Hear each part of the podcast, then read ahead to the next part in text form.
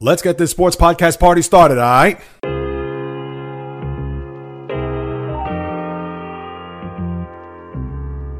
The JAYREELZ Podcast. Why don't you wait until July 1st to make an announcement? What a disgrace. He can rack up all these numbers in October, November, and December, but what really counts is let me see this in January. The Sports Rebel without a pause, delivering fast paced, jam packed sports talk like no other. Listen, I gotta call it as I see it. He is not a good player. I'm sick and tired of having to deal with the disappointment of this franchise. When does it stop? And yes, another winter that I can sleep in peace. Coming correct, directed and in full effect. Let's get it. This is the JAYREELZ Podcast. Welcome aboard. What is happening, my good people? Greetings. How are you? How's it going? How's everybody doing out there? What is the latest and greatest? Hope everybody's doing well, feeling fantastic, in excellent spirits. A very special guest joins me here on the latest edition of the JAYREELZ podcast as I have Action Network's Maria Marino. For those who are familiar, and especially who live in the Northeast, that name may ring a bell because she was on SNY for the last five years, the network of the New York Mets. But now, as she pivots to go to this network where she's becoming a studio host and being one of the top lead dogs as far as that network is concerned, we'll talk about her entire broadcasting journey. Pretty much from high school all the way to where she is today, her biggest influences in life, whether it be personal or professional. We get into the rise of women's college basketball, a little bit into that Angel Reese, Caitlin Clark controversy going back to the Final Four, as well as the power of P words. That's right. We even get into that as we get a little spiritual and discuss how some of these P words are powerful, to say the least. So we'll get into all that and then some. I hope you enjoyed this conversation. She was definitely a bright light, a lot of passion, a lot that she had to say. I hope you enjoy this as much as I do. So without further ado, here's my discussion with Maria Marino, and I'll see you on the other side.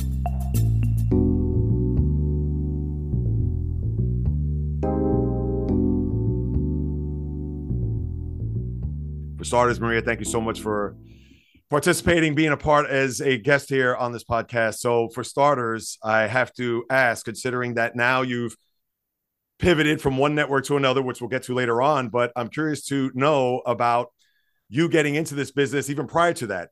What sparked a passion or even a fire for you to want to get into the journalism business or even to the point where you're where you're at now where you're a studio host on a major network so kind of walk kind of walk us through that whole scenario.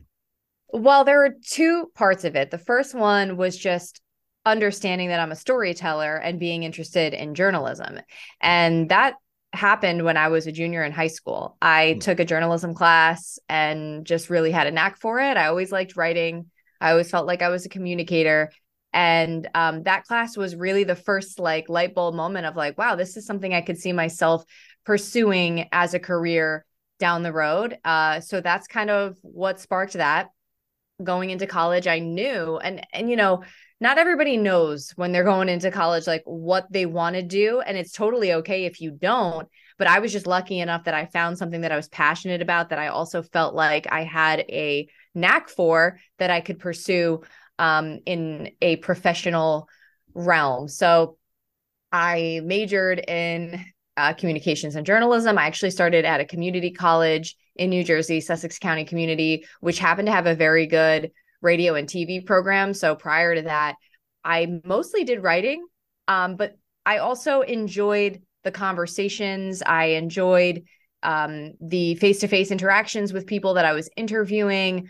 I always uh, felt like I had a um, I, I, wasn't scared of public speaking. And hmm. so I think that kind of naturally gravitated me toward the radio TV side of things. Uh, transferred to Ramapo College. That's where I finished my bachelor's degree and just kind of went from there. And I had a lot of different experiences throughout college where um, it kind of set me up to be able to do this um, professionally. And it wasn't an overnight thing. It mm. definitely took time. Um, you know, I always say I got my full, first full time job when I was 29 years old, which people people like go, hmm, but like if you're in this industry, you kind of know that you're going to be um, probably working a lot of part time and freelance jobs and side hustles um, until you can sort of get on your feet. So uh, one aspect was was the journalism aspect. The other was the type of content that I wanted to do. So mm. I always really like sports, and a lot of my experiences in school, like um, I was a, a local a high school sports writer for a paper near where I grew up. Um, there was a like a local like access television station that I did, you know, high school football games, reporting things like that. Um, and I, so I liked sports, but like I didn't necessarily think it was that realistic. Mm. So I didn't really pursue it that hard at first. It wasn't until later that I actually felt like, you know, I can like I'm going to go for it. I'm going to go for the sports thing. Well, that's interesting. So knowing that from high school when you were writing, you know, it's yeah. not as if maybe when you were a little girl, whether yeah. now I don't know if you have brothers or let's say yeah. your dad was a big Yankee fan or a Met yeah. fan and he's yelling and screaming at the TV and then you just kind of gravitated to that because that's what you knew growing up. It was a thing where once you started writing in college or in high school and you were able to uh, maybe gravitate to sports could be a yeah. little bit too strong, but when you started going in that trajectory, all of a sudden it was like, hey, the light bulb went off.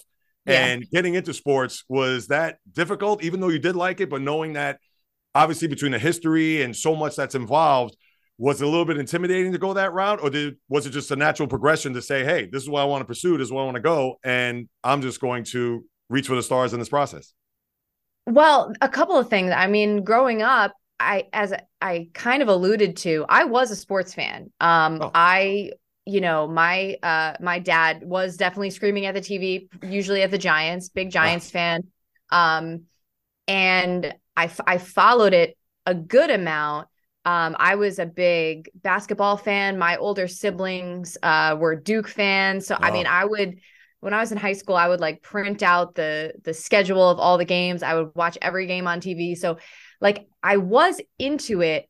I just I didn't see like I'm like how like how how how could do I make sports uh, you know a part of the career but I was kind of led there in a natural organic way um I I had a job working at a radio station in New Jersey, which is now, um, I believe they've closed. Uh, it was like mm. a local radio station called WGHT, and I was, was doing local news reporting and anchoring. So I was going to like you know municipal meetings and you know just like community events, things like that, doing stories and loved it. But around that time, a couple of buddies of mine from high school were doing a sports podcast like for mm. fun and they asked me to come on and I loved it and it was super fun and right you know, I was giving my sports opinions and then before I knew it became like sort of a weekly thing and I was like, you know, I can do this. I, you know, I I I have a unique ability I think to have a bit of confidence and and to share sort of my takes and um to understand to understand sports and you know at that time I was obviously younger I was um probably mid 20s and so I didn't necessarily understand what I was getting to into at the time, but I did know that I could handle it. And um, by that experience with the with the radio station, uh, ga- it gave me the ability to create a demo, which um, I used for a job opening at Sirius XM, mm. where they had a sports anchor job um, and luckily they brought me in and they gave me a shot. And that was kind of my first like real taste of the sports media industry in like a legitimate sense. You know like i said i had done other odd jobs and local stuff but like this was like okay i'm in new york. I'm at like a, a, a bigger company. And and I think I was intimidated at first just because you asked me like was it difficult to get into? It was because I felt like I was not necessarily my foundation of knowledge in sports was general. It was not to the level of my coworkers who most of them were much older than me. Most of them had b- been following sports their whole lives and even I felt like even the guys that I I did the little podcast with from my high school like it's just different. You know, growing up I like sports but they I mean they it was like eat sleeping and breathing. They watched every game. They knew right. everything. So it was like I had to kind of keep up. Mm. And so those first few months at SiriusXM, I definitely felt like I needed to, I had to get some homework. I really needed to like just brush up on a lot of things. And I did. I mean, I, I studied a lot. I just, I just absorbed everything. I listened to sports radio every day. I listened to as many different things. And I, I watched as many documentaries as I could. Like I really tried to make sure I was every day following the news, reading up, making sure I got a good understanding and foundation, um, which I believe is um, has served me because I, always am. I've tried to be prepared for anything I do. No, that's terrific because I'm one that, as I mentioned earlier, prior to the start of this recording, being 54 years old, and of course, sports is in my DNA and it's one of those things where especially in this day and age where where there's tons of podcasts so many platforms that people i think are just prisoners of the moment that everything like sports didn't start until 2010 or what have you so if you go back let's say even to the 80s and baseball leading into yeah. the steroid era et cetera it's one of those things where if you go back that far it's almost it's not cool to even get into and i can only imagine like you mentioned with the podcast that you did where these guys yeah. were just immersed in sports and that gave you the I don't want to say incentive, but that was something that you knew right away that hey, if I'm going to be serious in this business, I'm yeah. going to have to go full bore on knowing all this. So that is something that I commend you because so many people just look at sports as right now the NBA, it's all about LeBron, the Lakers, yeah. or yeah. football, it's all about the Cowboys or uh, Patrick Mahomes, where you could sit down and obviously have a discussion about, oh no, we could talk about your dad yeah. being a Giant fan, going back to the 86 Giants yeah. or whatever. So that's a testament to you and being able to absorb a lot of that knowledge over the years.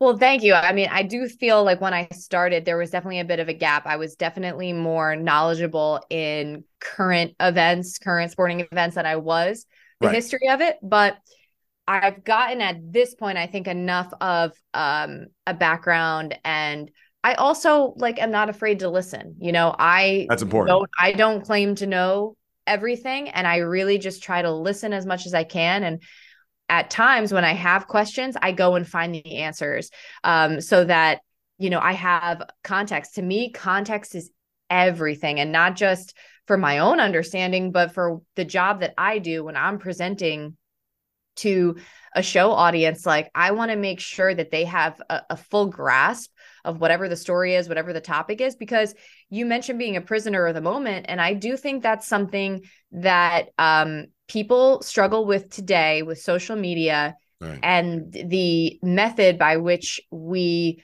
uh, learn of stories is so incomplete like when we scroll instagram or Twitter and we get a certain number of characters or a video that's under a minute um or a caption or even a lot of times it's just a graphic with a quote and we have no understanding off the top of what else was said in that quote you know what was the what were the circumstances of how this person was asked the, the framing of the question that they were asked. Mm-hmm. Um, and people are so quick to react before they really want to do the work and find out the whole story. So I really try to like when I see something that I am like, huh, like something that grabs my attention before I form any sort of opinion on it. I mean, I might have my initial gut reaction, but right. I need to go find out more. I need to find out, okay, you know, what are the circumstances behind this?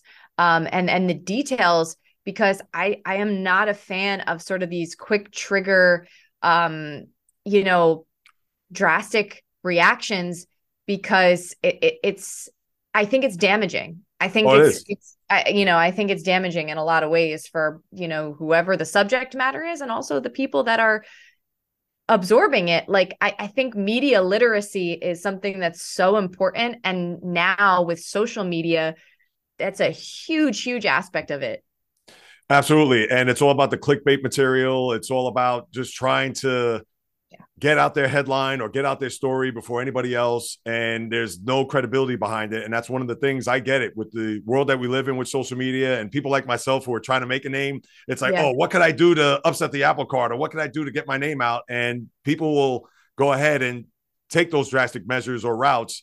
And in, of course, in the long run, it's not going to pan out. So, that's also a kudos to you. And now that I think about it, I know you mentioned Sirius XM. So that was after Ramapo College, correct? Yes, but there was like a few years in between there, you know. Um like I I it wasn't as if I sort of graduated college and just, you know, got a a, job in this industry. It was um you know, I think there were like a year and a half or so. I worked and like an in-house media job at a resort, which was really funny. I was actually Wow. like a snow reporter. Ah. Uh, they call it so. uh, I grew up near like a ski mountain and like golf resort. Um, and I so I worked in their like marketing department, and Oh. you know, so I would do blogs, I would do YouTube videos, I would interview like if they had special guests there, and I really learned a lot. I edited my own videos, I shot everything myself. Um, so I got great experience, and then then it was like a a little period of like, okay, what am I doing with my life? Um, you know, where like because again, it's it's it's nothing is straightforward in this industry. It, it's uh for the most part, it's it's really like a a roundabout path, I think, for most people, and that's something that's um you need to either accept or you need to be like, you know, maybe this isn't for me or um w- you know whatever. But um yeah so like it was it was definitely a, a few years in between. And um i've i've talked about this recently like so i i talked about the the local radio job which was wght Mhm. that to me i didn't really know it at the time but that was kind of a break for me. Mm. and even though i was part-time and making $12 an hour i loved the gig. It gave me so much great experience. It, it, it taught me so much great like news judgment and just my skills on the air like that um, was really important. And if, if it were not for that gig i wouldn't have got hired at sirius xm Sure. and if it weren't for sirius xm i would not have gotten into a situation where i could start to network and networking is it's crucial Yes. um and so it was that that's where i started to network and that's where the other doors started to open And then instantly enough, from Sirius, did you go to SNY, or was there a matter of, I guess, months or time between going from satellite radio to now network TV? So even even being at sirius xm it was it was a part-time thing. So i was i would work there probably about three days a week um sometimes more whatever.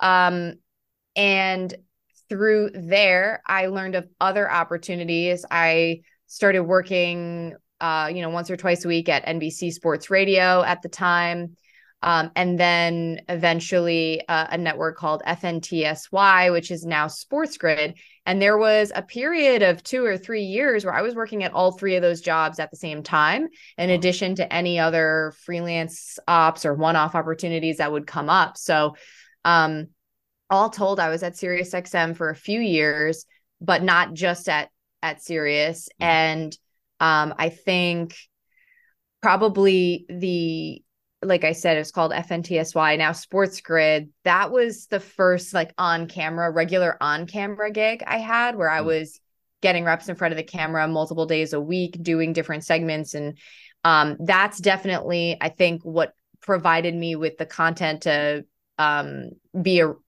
build a reel and to uh, sort of catch the eye of SNY. And then, um, and then that my next chapter was at SNY. All right. Before we get into that, so when you were at Sirius, what did uh, what was your format? What type of uh, sports talk did you do there? So I tried to do as many different things as I could, but the first the what I got hired to do was um like update anchor, sports update anchor. So um but they have so many different channels, you know, they had oh, yeah. Mad Dog Sports Radio and I also did updates for um NBA radio, MLB network radio, um NFL radio. So depending on the shift, I was doing a lot of different things, which was great. It was forcing me to become well-rounded and, and understand everything that was going on and like really all the major sports. And I started to develop a personality and and build rapport with some of the other like for some of the hosts. So I started doing regular segments. I started pitching segments. Um, I had a segment on NBA radio called Maria's Court, uh, Oh. which was kind of like a judge type of a segment where like the two hosts would argue and I would settle the argument and make my Right. verdict, um, Yeah. which was really fun. I pitched them uh, weekly WNBA segments, which I did Hmm. for a season. Um, and then as far as like, you know, if I was anchoring on Mad Dog Radio, I I developed, I think, chemistry with some of the hosts where they would just bring me on for different segments and we would just talk about uh whatever. And I would I would try to as as much as I could, I would say, hey, like if you ever need someone to come on, like I'll come on. I start so I started kind of weaseling my way into more airtime besides just the updates. And at that time, you know, media companies were really starting to dig in digitally and make, you know, be multi-platform, create content that could live beyond just, you know, on the air, but to but to live online. And so I started kind of trying to take advantage of that and say, hey, like I can go do an interview, you know, here. I can host a, you know, like a quick like video short, like really anything I could think of, I would try to put in front of people. And um, so I uh so yeah, that was basically what I did at Sirius. No, and that's interesting too because I'll get to the reporting part in a second. But when you go from Sirius to the, I'll say just fantasy because I know it's FN. I forgot what, yeah. what the Fantasy, call letters yeah, were. Call it fantasy. Yeah. Yes, and then of course to SNY. Now I understand it was gradual. I understand you got some reps there in between, but was there? I don't want to go as far as saying was it intimidating, but was it a big adjustment for you knowing that all right, I'm in front of a microphone, but obviously not with a camera in front of me to the point where now I have the camera in front of me, the lights are on. Oh, geez, uh, Mm. how is this going to go from the start, leading from Fantasy Network over to SNY? Was it a big adjustment or not? I think maybe at first I had some nerves, but that was more so because I knew it was a really big opportunity and I wanted to make sure I executed it. It wasn't uh the you know the lights and the the the network didn't necessarily um intimidate me once I did my first one or two shows. I think that was kind of out the window. Um I think I I think I naturally felt comfortable in front of the camera from before that and my experience just gave me confidence. Like I I just felt um at that time I had enough experience that I knew that as long as I prepared like I always do and um it w- could be myself then I would win over you know the the other people I was working with and hopefully the audience along with it. And um so yeah I do recall the first time I was booked on SNY and being very nervous in the lead up. Mm. but again it was more just like okay don't blow this um but r- really after that first show I felt very good and um and then I started appearing regularly and it was off you know Right. And you were there for how long? Five years? almost 5 years um 4 years full time And full time, you were pretty much a, I don't want to say jack of all trades, but of course, you were a studio host, you were also a reporter, yeah and you wore all those hats. So I'm curious to find out which one did you enjoy more? I'm sure you enjoyed it, and it's yeah kind of hard to choose, but I'm wondering which one that uh, really. I enjoyed the variety. I definitely like switching things up. So I liked that I could do studio hosting. I liked that I could go out in the field and report on events in person. Um, I also got to do uh, a betting show for four NFL seasons every Sunday, which I loved. Wow. And um, I think that's kind of played into what I'm doing now. But just to answer your question, um, I think a role that I definitely became associated with was covering UConn women's basketball. And I particularly enjoyed that number one, just because I'm a big hoops gal. Like basketball is just my favorite sport to cover and talk about. Right. I was covering a legendary program. Um, you know, one of the best ever across any sport. And just seeing those athletes up close, being around the coaches, um, it was very cool. I never took it for granted. And also, I became um, really invested in the women's game because um, when I first started covering WNBA back in like 2018 or so, I really enjoyed it and really loved it. And just as much as I loved watching NBA, and I was just kind of um, at the time taken aback by some of the social media conversation around it, which was negative, and I hated that. And so I right. wanted to make sure that I did a good job in um, reporting on it in a way and showcasing it in the same way I would uh, the men's game. And I would say that on the positive side, like that social media conversation has been shifting quite a bit. And um, and so right now in 2023, it's at a much better place. And there's, you know, a lot more respect for the WNBA, for just women's basketball in general. And but that's but I think that um particular niche has been a part, uh, a significant part of my journey. Right. And it's interesting. I'm going to ask you a, I don't want to say a tough question, but considering yeah. coming off of the great Final Four that we've seen on the women's side and the whole, I don't know if you want to call it a controversy with Caitlin Clark. Yeah. But to ask you, did you think what you did was wrong, right? Did you feel like, hey, it was just the competitive nature of what she was doing, going back to the Elite Eight game, I know with Louisville, and then, of course, waving off the South Carolina guards. And then we saw what happened there in the championship yeah. game, which I guess karma came back to bite her in the rear end. But how did you feel about how was your assessment of all that? Did you feel that maybe she was out of line, or did you feel like, hey, that was just the, the nature of the game, and uh, unfortunately, it got her in the end? I mean, I don't. First of all, I don't think that. I don't think that Caitlin Clark um, or Angel Reese should be sort of viewed as if they like screwed up in any way. I right. think that they are both big winners coming out of this tournament. They, oh, are, are big winners for the eyeballs they've drawn to the game, for how well they played the game, um, for their ability, just their sheer skill, their athleticism. And I think their personalities are sort of icing on that whole cake. Um, and I think, regardless of how you feel about, uh, you know, trash talking or showboating, Right. Um, you are still talking about the sport and i think that's exciting and we've seen sort of like this unprecedented amount of social media conversation about it which i think is just kind of good timing for everything else that has lined up in women's basketball as far as we've seen now for a few seasons um, viewership going up and up and up and we've seen um, increased media coverage in general, which has helped. And um, we've we've just been been seeing all of this great momentum around the sport. So I'm okay with it happening. Um, it's not my personal favorite.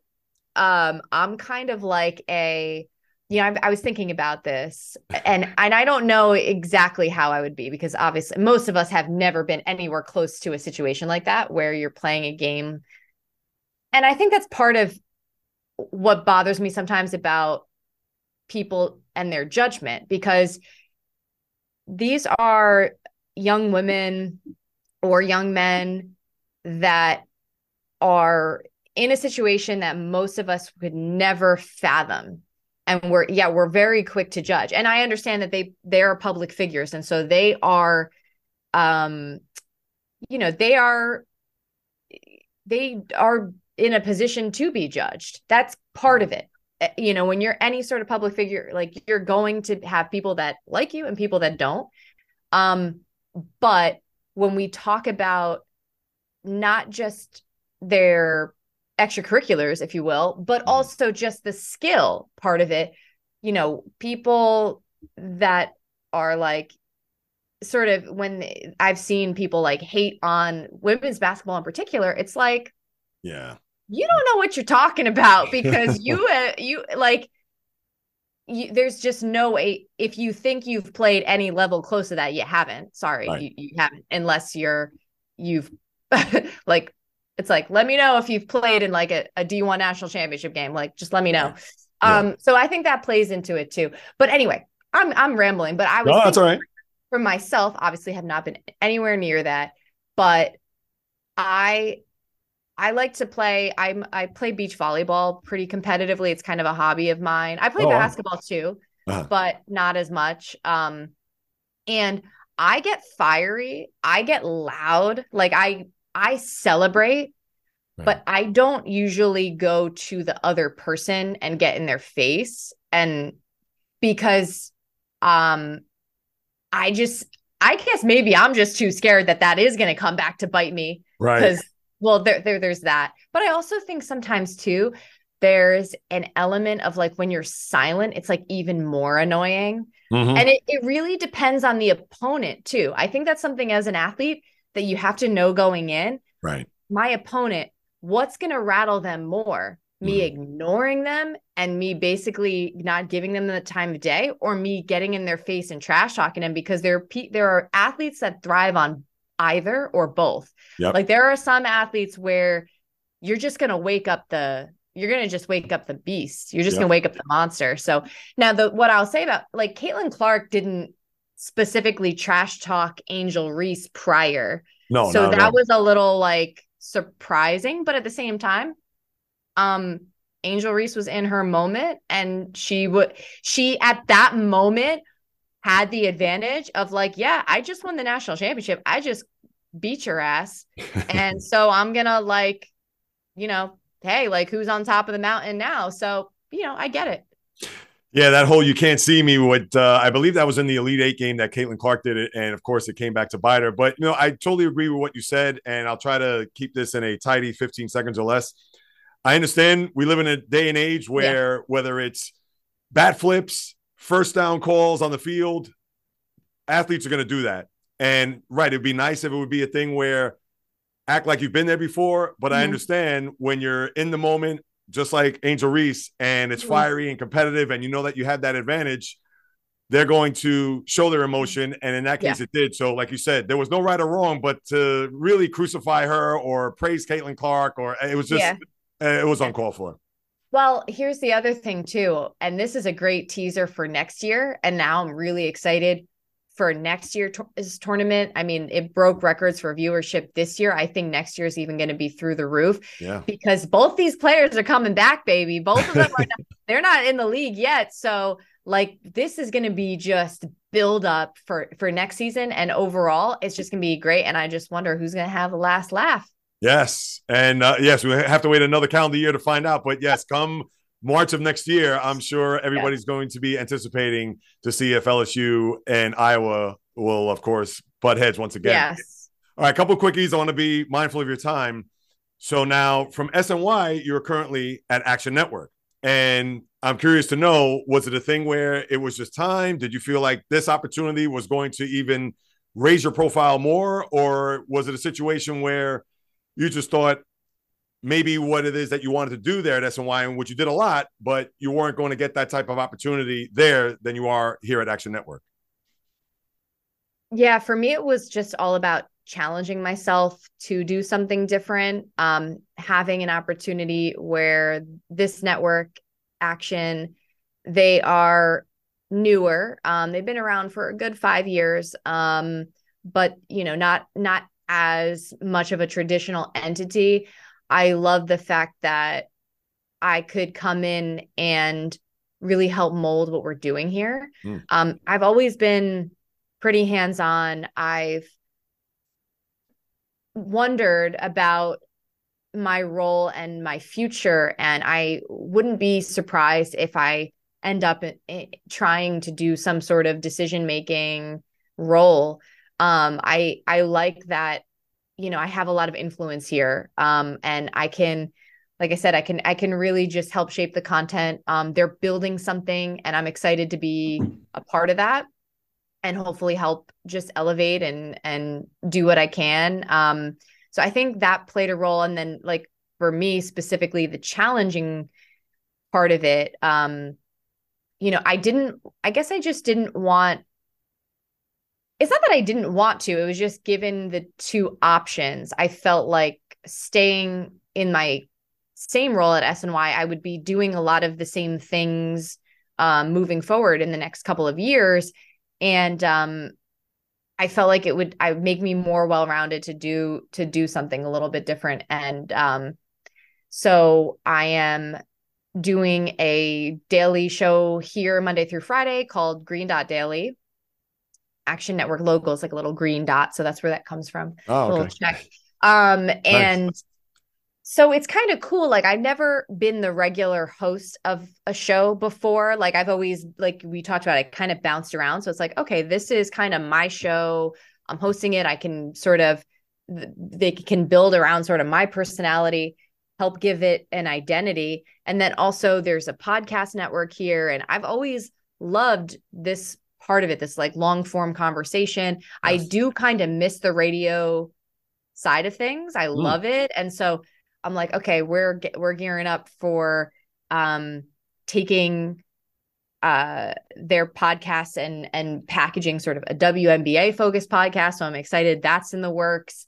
Um so it was really just like not staying not being stagnant and um forcing myself to just continue to grow and also like in the meantime I'm still going to pursue some other things that I'm interested in on the side uh, but they they were like flexible with with all that and like i said they just um they definitely made me feel like coveted and uh, i think that played a role too Oh, terrific. And then it's interesting. I actually read uh, an article recently that you were interviewed in. And one of the things that really stuck out as I look at it here, it says that yeah. you're not afraid to be uncomfortable, I guess, in anything, whether it's business, personal, etc. So I'm curious to find out where did that come from? I think it comes from when you're like innately a perfectionist you're never really comfortable because you're never like you want and i have i have to work on this this is like something i need to work on in my life but like when i do something lately especially i'm trying not to make perfect the enemy of good. So mm. if i do something really well i'm trying to not focus on all the little things that i wish i did a little better. I'm I I want to be cognizant of those, but I also want to acknowledge the you know the good things that that I have done. And um so that's part of it and i also just think in this industry in general you're ne- you can you're just never really comfortable because um there's always you know there's always i think if you're the way i've done it anyway it just always seemed like um there's always something more. Like you're always like, what's next? What's next? What do I want to do? What do I want to achieve? Um, and that doesn't even necessarily mean like changing jobs or getting a different job or a new job. It, it, it could be within your daily job, you know, your day to day, just, uh, you know, what else can I do? I think pushing, pushing yourself is sort of part of it. Um, and I just, I say all the time, like, you have to be comfortable with being uncomfortable. And you know what? Maybe it's not even just this industry. Maybe it's just in general to like push yourself to that full potential. It's going to be uncomfortable. Like change is uncomfortable, but like I said change um is where growth happens. And um you know, so I think I think part of it is I think part of it is innate, maybe most of it. I'm trying to think I'm like where else did that come from? and uh i i'm not i'm not really sure that it um it, it maybe there was a recogn like me recognizing that yeah. and accepting it yeah. but i i'm not i'm not sure if there's like a, a true source of it beyond just nature and that's the thing too like you said it is innate and lord knows for so many years just trying to hone my craft and do this and think that oh this didn't sound right or oh i mm-hmm failed here or whatever. And it's easy to not take a step back and not to say you're going to pat yourself on the back, but even the small victories, we always look at. I say that all the time. Yeah. I literally have a note in my phone that says small victories, like for years, because I would try to remember, like, okay, I I did this because I'm sorry to cut you off, by the way, no, but like right. persistence. I say this too. This is like one of my sayings, like patience, persistence, progress. Hmm. Like things are not going to happen overnight. And like, I have dreams that I have yet to achieve that I'm still going to be pushing for for a long time and and you're not a failure in, until you sort of give up on that dream or you and maybe it's not even a failure because I think that's harsh. I think sometimes dreams change and priorities change. And so I want people to understand too that that's okay. Like if you make a pivot or you try to go after something, but you're but your priorities have changed and that's that's like totally fine too but um as long as you're making progress that's a that's a big part of it because you're still move you're moving movement is everything. And then um like i said the persistence piece um it's it's like okay i've been told no. I've thought that certain things were going to pan out that didn't. Um and i've learned to like accept those and like okay on to the next. And um so it, it, i think those are sort of three three p's three pillars that are like important for the journey Yes, not only professionally but personally, because as we all know, we could have the greatest day on earth and it could be fantastic. But guess Yeah. what? With the Yeah. Lord's will, if you wake up the next morning, you got to do it all over again. You got to make sure they can kind of either keep that good momentum going, or even if you get knocked down a peg or two, you have to remember it's just temporary. We're gonna have to regroup and get back up again, and not just sulk or not just say, "Oh, you know, woe is me." yeah It's very important to uh, continue, like you said, to use those three P's, and that's very important. So, yeah all right. So let me give you some rapid fire before we uh, bid adieu. yes Uh, who are some of your, if not one, maybe some of your biggest influences in life? in life is is hard i mean definitely my parents my siblings um i just uh, appreciate them all they're all very different walks of life than what what i'm doing but they all have families and you know that's that's like an, another whole ball game like that i have Right. yet to experience um so i respect i respect that and you know both my parents like they they were both athletes Mm. you know i talked about sort of my dad being involved in sports and having sports radio on when i was growing up and so that definitely influenced my career in a way um, but then the career specific influences i've just been um, I've been exposed to some of the greats in the industry and for the most part have been met with just um wonderful uh experiences and um being given the time of day and so I appreciate them very much and I'll I'll, I'll name a couple of them. I mean Chris Carlin is one. Um he's been a real career confident confidant, I should say. For me, I, I you know, text him for advice all the time. Um I appreciate that and you know, Michael Kay is another one who I don't even know very well, but every a- interaction we've had, he's just been so gracious. Uh, he would listen. Um, he's dropped me a line from time to time with with kind words. So I I- like I just appreciate that so much. Mike Breen, like Mm. Went up to him at Madison Square Garden. I, was covering a game and I just was I saw him standing nearby. I was just going to introduce myself and he said my name before I could and I was Wow. floored that he, you know, would would remember that and you know, same thing has just been so kind and um funny enough Kevin Burkhardt is another one who like I ribbed with him recently like I I subjected him to watching one of my early reels that I feel bad that I had him watch that. But um he and he actually funny enough he worked at WGHT radio long Oh, ago. so funny enough we both kind of that's how we first kind of connected. We had that in common. Mhm. um and that's just to name a few but by having those interactions it's made me sort of realize a new measure of success. Because it's not just for me it's not just being or attempting to be elite at your craft it's also um paying it forward. It's trying to just um make a difference in somebody else's life if if you have the uh ability to. And so it's something that I've kept in the back of my mind of like okay success isn't just making it here. Success is like making it and also just just being kind to people. So um I appreciate them and again just a few examples of like influences that um I want to emulate No, great answer. Uh, no, absolutely. I mean, those are like you said, those are some of the giants in their fields, whether it's Burkhardt NFL, obviously Mike Yeah. Breen, Michael Kay. I mean, geez, that's uh that is Yeah. definitely some uh, uh yeah, I've been lucky. I've been lucky working in New York that I've sort of, you know, crossed paths at times, which was which was good. Yeah, and also it's funny because I could talk about the New York angle, but again, I'll maybe save that for some other time down the road. Uh, as far as a game or Yeah. an event, which one would you like to do if this was going to be the last event that you would ever cover? Ooh.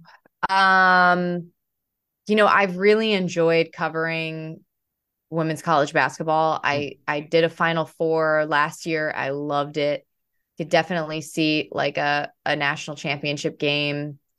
Um I I mean WNBA finals would be cool too. Oh, nice. Another one, okay, this is a little off the rails, but okay. I mentioned I like I like to play beach volleyball. That's Yeah. like a uh, you know like a hobby of mine. I would love to cover the Olympics. I Oh. fell in love with watching um, Olympic beach volleyball years ago. right. So maybe maybe maybe that. Um, so there's there's a there's a few, but I've been I've been lucky. Like I said, I've been lucky enough to cover like a variety of things, and so yeah, I guess I guess yeah. Gosh, that's tough. But I gave you a few, I gave you a few options. no, no, that's that's fantastic. As far as your dream interview, this is a two-parter. Ooh, dream interview. The person uh, that's alive, who would you love to interview? It doesn't have to be sports either. It could be somebody. I mean, I mean, I mean, I would really think about it, but like the first person that came to mind was like Steph Curry. Like, oh, really? Okay. So much, so much respect for for Steph. Um, uh, yeah, well, we'll we'll go or or LeBron. Like, I mean, probably probably one of those two. Okay. Now, what about someone who's not living? If Mm-hmm. you were able to turn back the clock and just sit face to face across whomever, man or woman. I this is again, this is kind of random. Going off of the sports thing, No, that's like fine. going away from sports for a second like i i thought of like an actor like paul newman like i would Mm. love to like interview you know it's it's funny we brought we brought up michael kay before i love center stage and right. Yes. and he is interviewed he has had a chance to sit down and have real sit down conversations with so many different people and like such a range like between athletes and actors and like just all like i think that is like cool as hell so oh, yeah. that's something i would love Oh, fantastic. yeah What about the, let me see. I have two more. okay Well, I was going to save this one for last, but uh, your future. I understand you're at Action Network. Yeah. If there is a bigger plan, a bigger goal, what would that be? Oh, well, I always say I don't won't really know until it's staring at me. And I know Ah. that kind of sounds nuts, but like I never, you know, I never like planned necessarily any of those st- stepping stones that I discussed with you or, you know, along the way.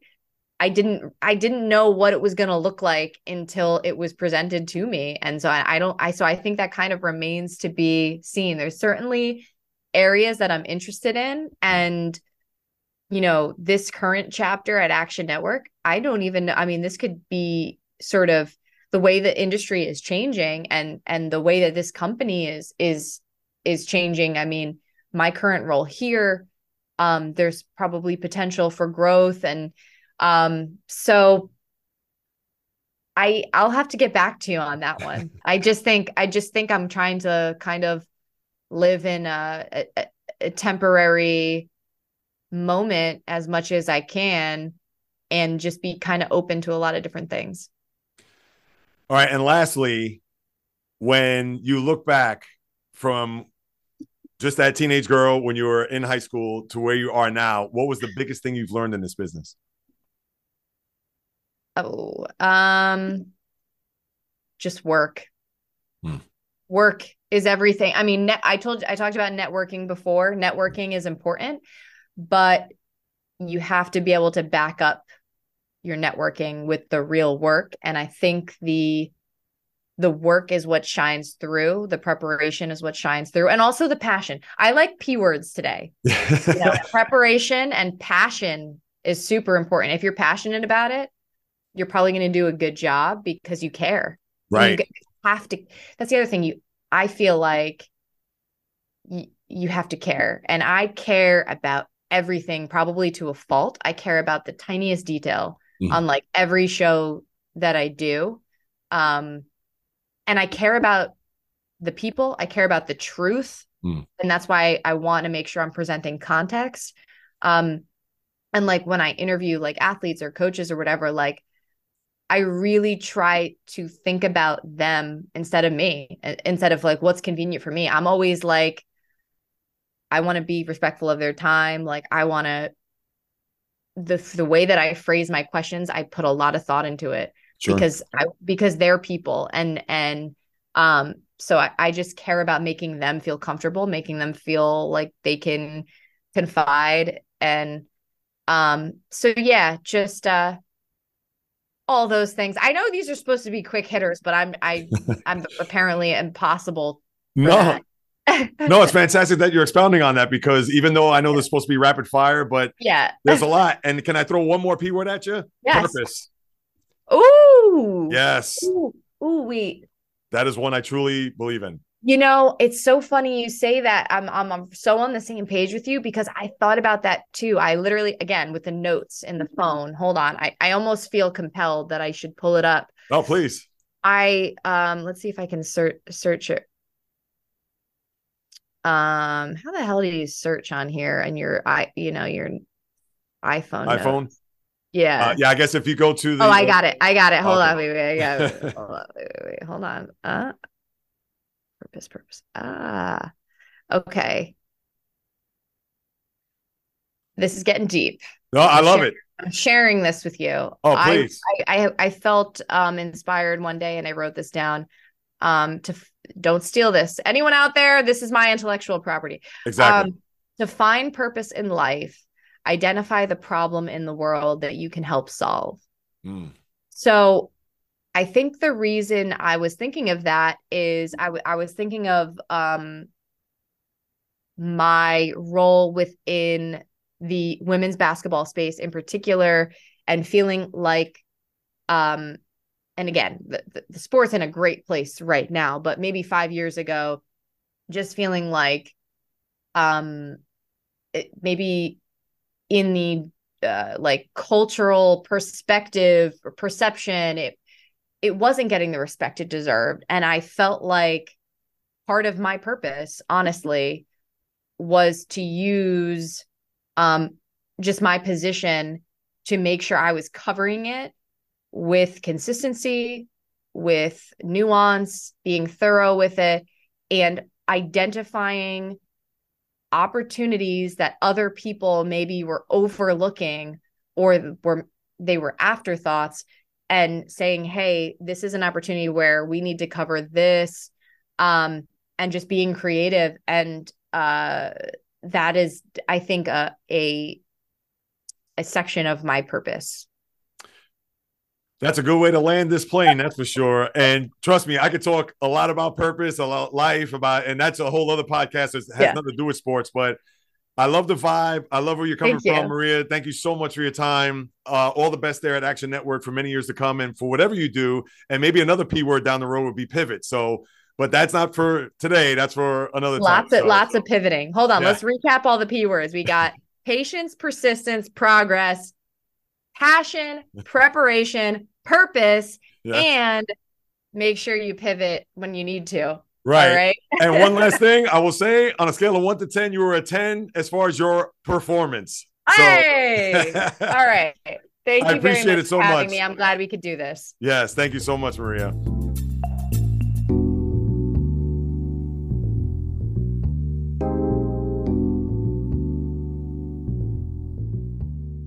Thanks again to Maria Marino for joining us here. What a pleasure it was to have her on as we had discussed various things, as you heard, just to get into her broadcasting journey and for her to share her experience with me and trusting her story with me. It's an honor and certainly just goes a long way as to why I do what I want to do and love to do when it comes to hosting this podcast and being able to have guests come on to be able to talk about not only just what's going on in sports, but even in a case with Maria, her entire journey dating back to high school to where she is now, and who knows where she's going to head after that, as you heard just a few minutes ago. And people, this is why I stress what I stress at the end of every podcast. If you haven't done so, please subscribe, rate, and review this podcast on wherever you get your podcast. Throw me a few stars, write a review, because not only is it going to increase the visibility so people could know who JAYREELZ is, and more so the podcast, because for those out there who are looking for some good content, whether it comes to credible, informative sports talk, and especially to have interviews like this with the broadcaster or studio host, the former current athlete, blogger, you name it. I want to cover it all. And the only way that by getting the word out, other than by yours truly doing it, is to have the assistance from you guys and gals. So please, if you could do that, I would sincerely and gratefully appreciate it. Pass it on to the sports fan in your life friends, foes, I don't care. As long as you get the word out, I would one more time sincerely appreciate that. If you want to hit me up on any of my socials, you could do so at the following on YouTube at JAYREELZ, on TikTok, Instagram, and Facebook, the JAYREELZ Podcast, Twitter, JReels1, just the number. And if you want to hit me up via DM on the aforementioned social media accounts or by email, you could go to the JAYREELZ podcast at gmail.com. I'll be more than happy to follow up with you guys and gals. And then lastly, if you want to contribute to this endeavor, you could do so by going to my Patreon page, P as in Paul, A T as in Tom, R E O N, as in Nancy.com slash the JAYREELZ podcast.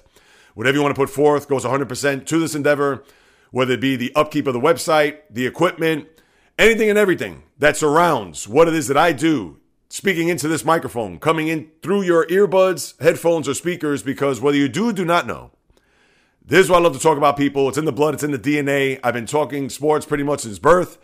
It's something that I just can't shake as much as I want to avoid it, or I could, even if I try to avoid it, I can't because it's been in the blood. One more time. If you haven't heard the passion and the fire, the fury and energy, whether it be maybe not today because I was in interview mode, but when you've listened to the podcast every Monday and Thursday, then either I need to speak louder or I need to increase the intensity level, or maybe I'm just going to have to continue to be me and do what I do to make you guys and gals come back, not only on a bi weekly basis, but for the months and God willing years to come. Because whether it be that passion, fire, fury, and energy that I deliver to discuss anything and everything, that happens on the world of the diamond, ice, gridiron, hardwood, golf course, racetrack, tennis court, boxing ring, octagon, you name it. From my lips to your ears, from my heart to your soul, from where I am to wherever you are, the JAYREELZ podcast always comes correct, direct, and in full effect. From the South Bronx to Southeast to South Central to South Pacific and all points beyond, peace, love, and God bless everybody. And until next time on the JAYREELZ podcast, on the flip, baby.